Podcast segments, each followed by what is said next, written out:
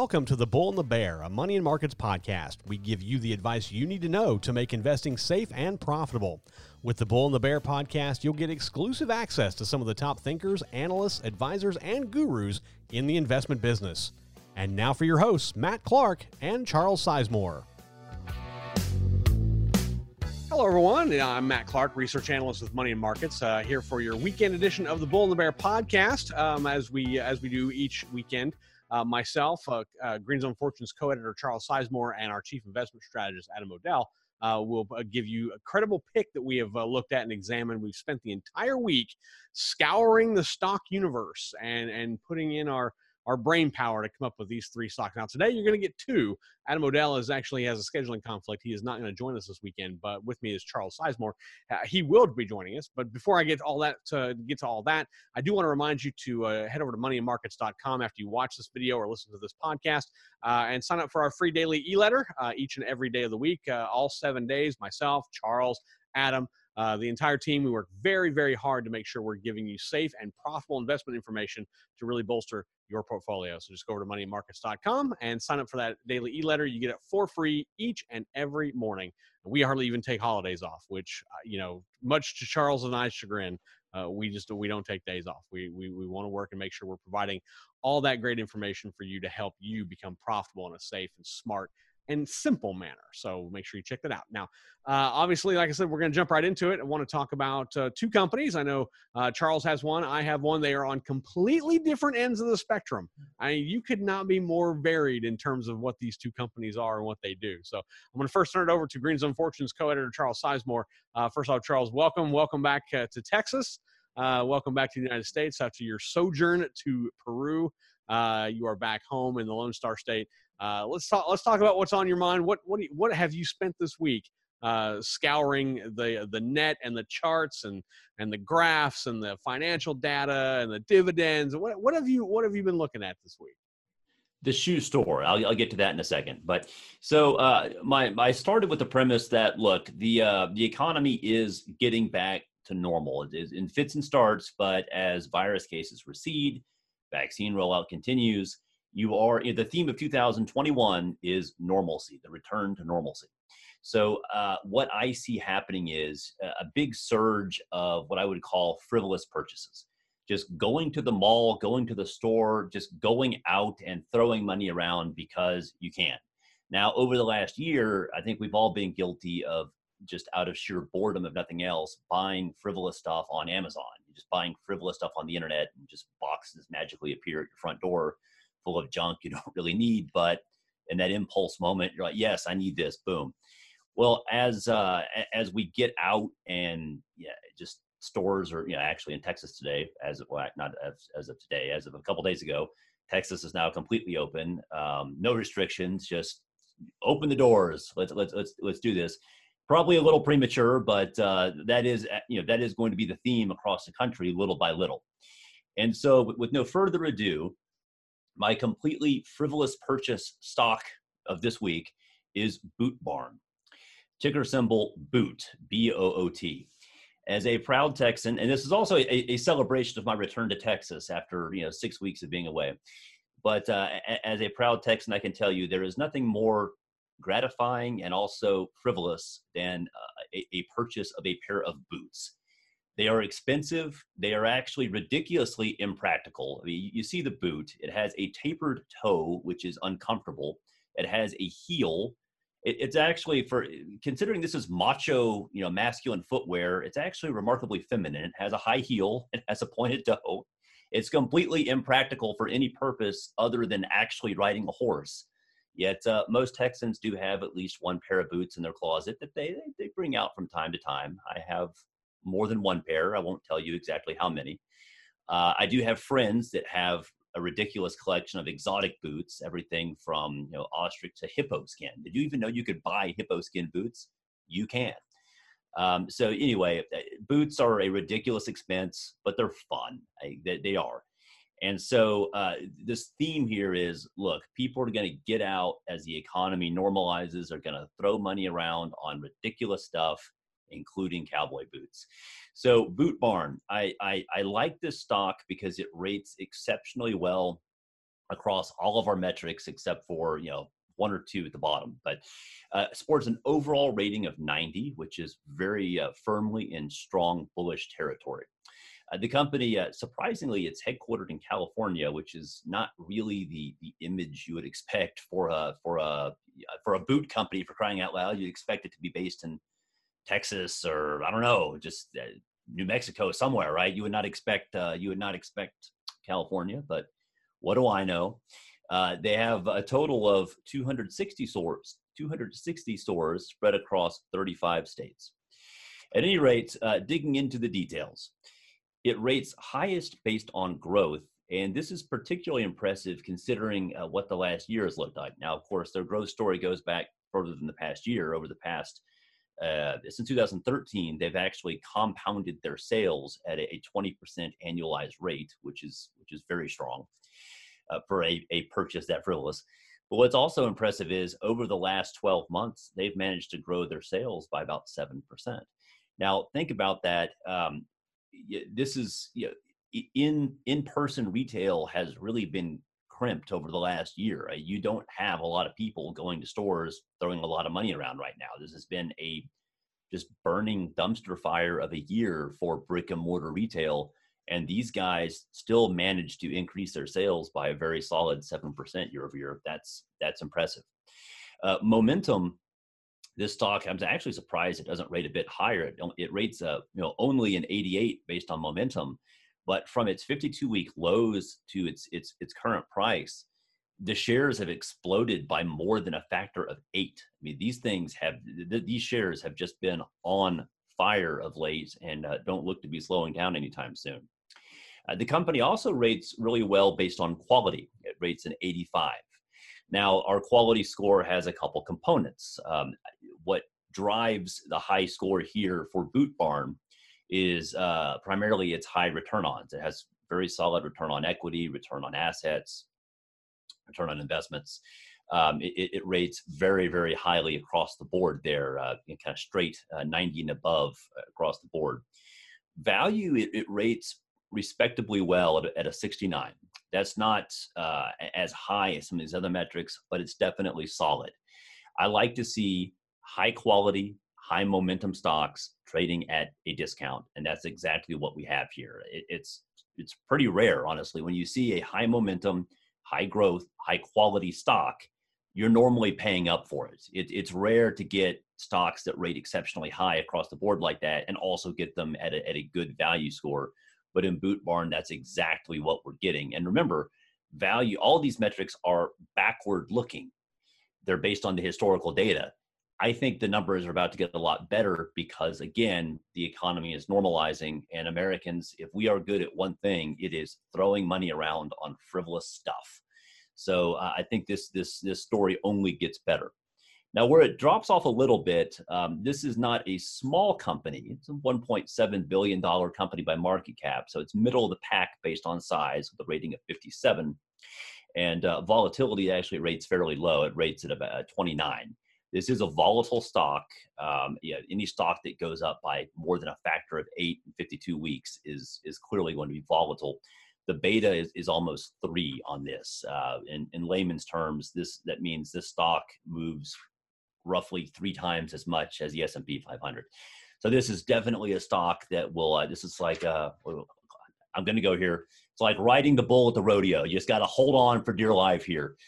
I see you rolling your eyes. I'm just happy to be back in Texas. I can almost not believe you did that. But then again, I can completely believe that you went there. So yeah. I'm just so happy to be back in Texas. Anyway, this is a volatile stock, and my general rule of thumb on a volatile stock like this is keep your position size a little bit smaller. If your normal position size, and I'm making this number up, but let's say your typical position size is you put $10,000 into a stock. For something this volatile, I might say drop it down to 5 or something. A stock this volatile should be a smaller piece of your portfolio.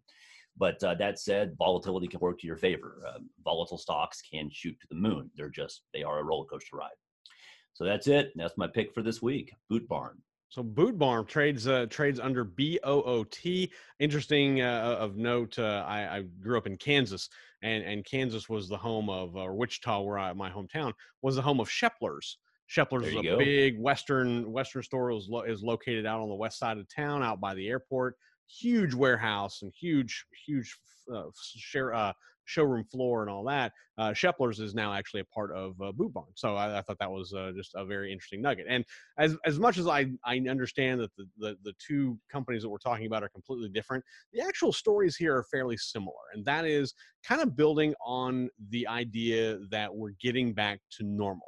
Not Texas normal. We're not doing it at warp speed, but you know, things are getting back to a degree of normalcy. I don't know when. I don't know that we'll ever be back to where we were in 2019 until, I don't know, 2022, 2023, maybe. I think there's just going to be a lot of things at play there. But there are things like retail that are starting to come back and reach a small degree of normalcy, whatever that happens to be. And there's another sector that I think is also trying to build itself back to normalcy, and probably doing it with a little bit more expediency than retail. I'll back all this up by saying, you know, when before I joined Adam and Charles on the team here at Money and Markets, I was the editor of a business publication in the upstate of South Carolina. The upstate of South Carolina is basically the I-85 corridor between Charlotte and Atlanta. And what makes this corridor so unique is that it is a manufacturing hub. There are manufacturing companies up and down 85, and then up and down 26, which runs between Spartanburg and Columbia, that support BMW manufacturing, which is the only U.S. plant to construct BMW vehicles in the United States. Any X vehicle that you see, the X2, 3, 4, 5, 6, even the X7, those are all produced in Spartanburg, South Carolina. Then there's Michelin North America, the famous French tire maker. Their North American production headquarters in the upstate, between Greenville and Spartanburg.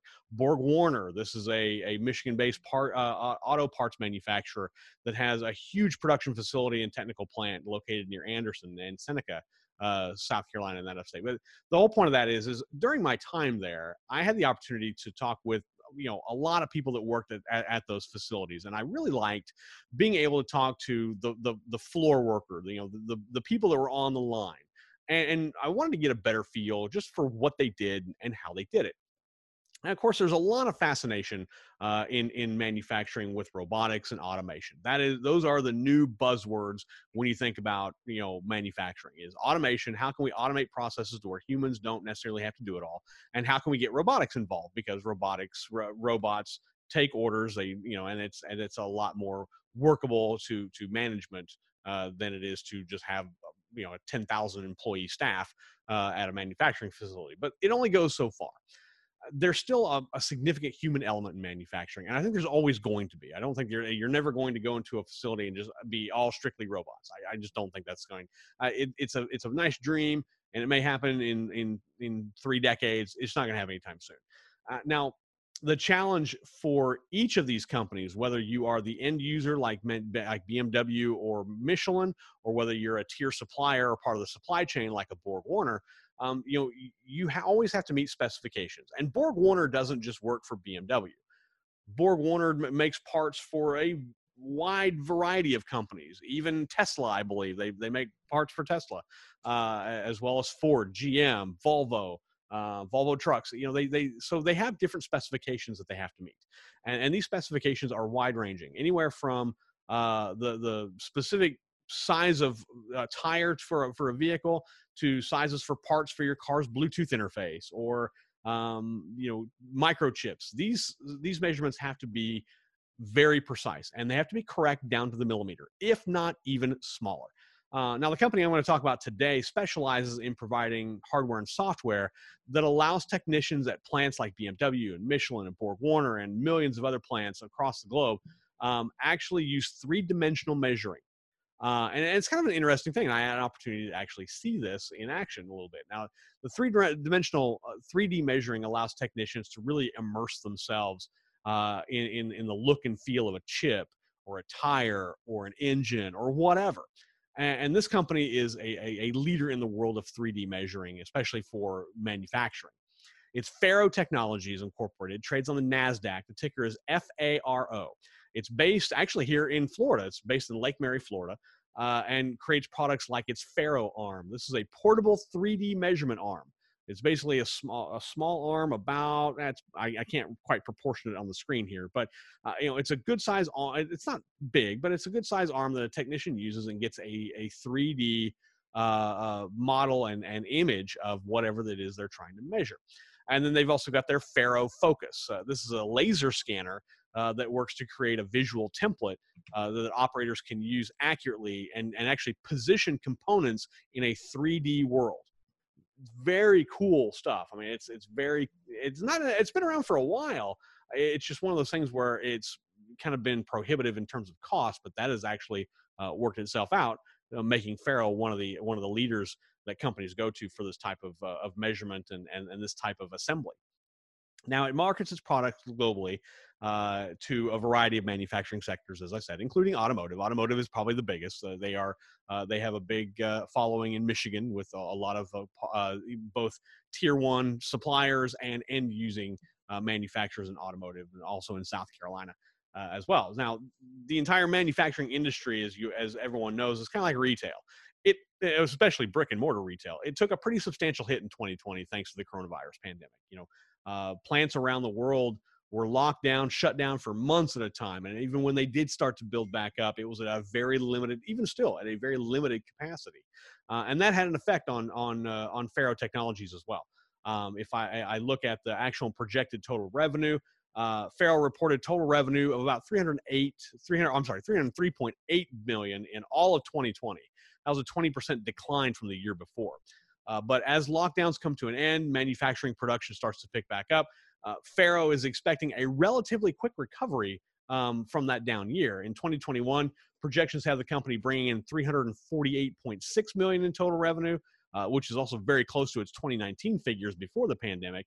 And then it's going to surpass and actually blow away 2019 figures by 2022 with about $391 million in revenue, and then $430 million in projected revenue in 2023. So that's a 41% increase in total revenue from 2019 and a 7% jump in revenue from its best year in 2018. So to put all that in perspective, Faro is not only going to, you know, start recovering, it's actually going to recover and position itself better than before the pandemic. I know that's a lot of numbers to throw out. I kind of want to put that in context for you. I also take a look at diluted earnings per share. Faro is going to see another dramatic jump in coming years. It had a loss of about $3.60 a share. They're going to actually, and that was in 2019.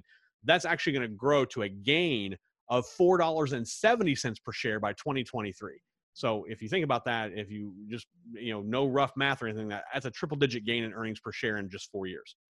That's huge. I mean, that is a massive, it's very impressive to see on his balance sheet for sure. And if you're an investor, also something you definitely take notice of.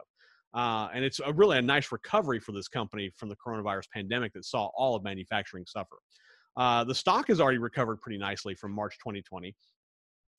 It hit a 52-week low, about $36 back in March, but it's taken off, especially of late in February. The stock gained around 62% in the months following the coronavirus crash, but then only inched its way up after that. It kind of traded sideways. It didn't really move robustly, but then it had a massive jump in February, and it now stands at $92 a share, up from $36 a share. It's a 154% increase from March 2020, and I don't think that momentum is going to stop anytime soon. I also compared Faro to the S&P 500, and that company's stock is actually blowing the rest of the market away. Faro has gained about 65% in its share price in the last 12 months compared to just 28% generated by the broader market during the same time. Again, I don't think this trend is going to stop anytime soon. Another component to throw in there in my analysis is I look at Adam's six-factor Green Zone ranking system. Faro Technologies ranks an 89 overall, which again puts it in the strong bullish category. It is right there in that top metric. It's where we like to see stocks that we recommend or suggest that you look at. It's right in that sweet spot. It means we are strong bullish on the stock. We do expect it to outperform the broader market by at least 3 times over the next 12 months. Faro ranks in the green in 4 of the 5 metrics that we account for. In growth and size, it ranks a 77. In momentum and quality, it ranks a 75. And in volatility, it ranks a 69. All those are right in the green. Now, it does get a little low in value. It's a 45.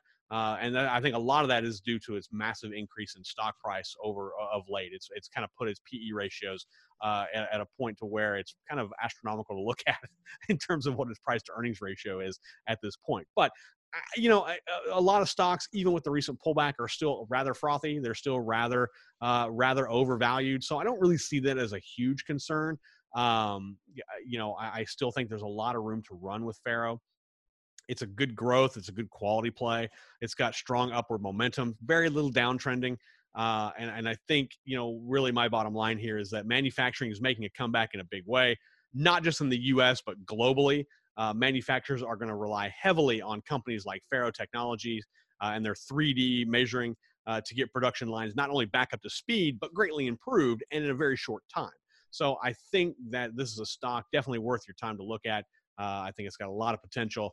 It's a manufacturing play. You could also consider this maybe even a smart tech play or a 3D technology play. A lot of different ways you can kind of angle this if you're looking for a different way of trying to figure it out. That was another reason why I picked it. This is very diverse. I mean, you can look at it as manufacturing. You can look at it as three-dimensional. You can look at it as AI. You can look at it as smart tech. You can look at it in a couple different ways in terms of how maybe you want to position it in your portfolio. So Faro Technologies trades on the NASDAQ under FARO. Charles Sizemore, I'll leave you with a parting shot here. What you know? Let's talk about these two stocks a little bit. Yeah, sure. Well, you bring up a point. Yeah, you're like, well, is it manufacturing? Is it AI? Is it smart tech? It's all of the above, because there's really no. This is a thing about the modern world. How do you even really say what a tech stock is now? I mean, is Chipotle Mexican Grill a tech stock because they had a cutting edge app before anybody else that allowed you to customize your burrito? Exactly. That's a silly example, obviously. No, but I think there's credibility to that, because that is, you know, that it's no longer a basket of tech stocks. The line is blurred now. Essentially, everything's a tech stock. You know, exactly. Tesla, is Tesla an auto company or is it a tech company? Well, that's debatable. Right. Is Amazon a retailer or is it a tech company? That's debatable. So I think this kind of brings up a bigger theme about how pervasive tech is now and what that means for future productivity. I think Faro is interesting because it is a play on manufacturing, but it's a play on automated manufacturing more than anything else. And that's it. You know, manufacturing is returning to America. One of the byproduct, this was already happening anyway, but a byproduct of the pandemic kind of sped this up. And that's, companies are looking to shorten their supply chains, but in the same sense, you know, labor is messy. It's complicated. Finding, skilled labor is hard. You know, getting them trained is hard. Getting them to stick around is hard. Machines don't leave. Machines don't need a raise. Machines don't, get sick. Right. Machines don't go out on leave or take vacations. So it's, I think this is part of a good, durable, long-term theme. And just to note, one robot programmer or one PLC or programmable logic control programmer can control 6 to 10 robots. So just to put that in perspective, you got one human that can control 6, and 6 can control a line. So that this is how the robot revolution starts with Skynet and exactly. It'll be Terminator in 20 years. But I mean, no, but I still think there is a huge human element to manufacturing. I think there always will be. Now, I think it's you need humans for that creative spark. You know, what is it you're making? What is it? Why are you making it? Right. Who are you selling it to? Human interventions.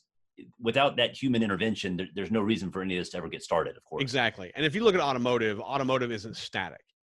These models of vehicles aren't the same from year in to year out. And a robot only knows what it is programmed.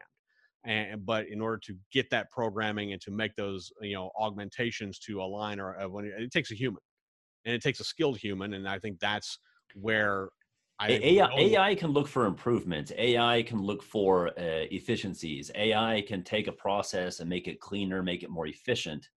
But AI is not going to start it. No, AI is not going to implement it. No, exactly.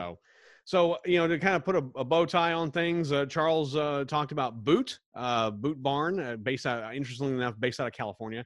But I'm sure a very heavy presence in his home state, Texas. It trades on the ticker BOOT. I recommended Faro Technologies Incorporated, which is based here in Florida. It trades on the NASDAQ under FARO. So those are your two recommendations heading into the weekend. We'll have much more next week. We'll have the Marijuana Market Update as well as a couple more recommendations for you on the Bull and the Bear podcast. Don't forget our week ahead, which will be coming out on Sunday to get you prepped and ready for the coming week, whatever it may have in store, whether it is high yield bonds, a tech sell-off, whatever, or a combination of the two, as it has been this week.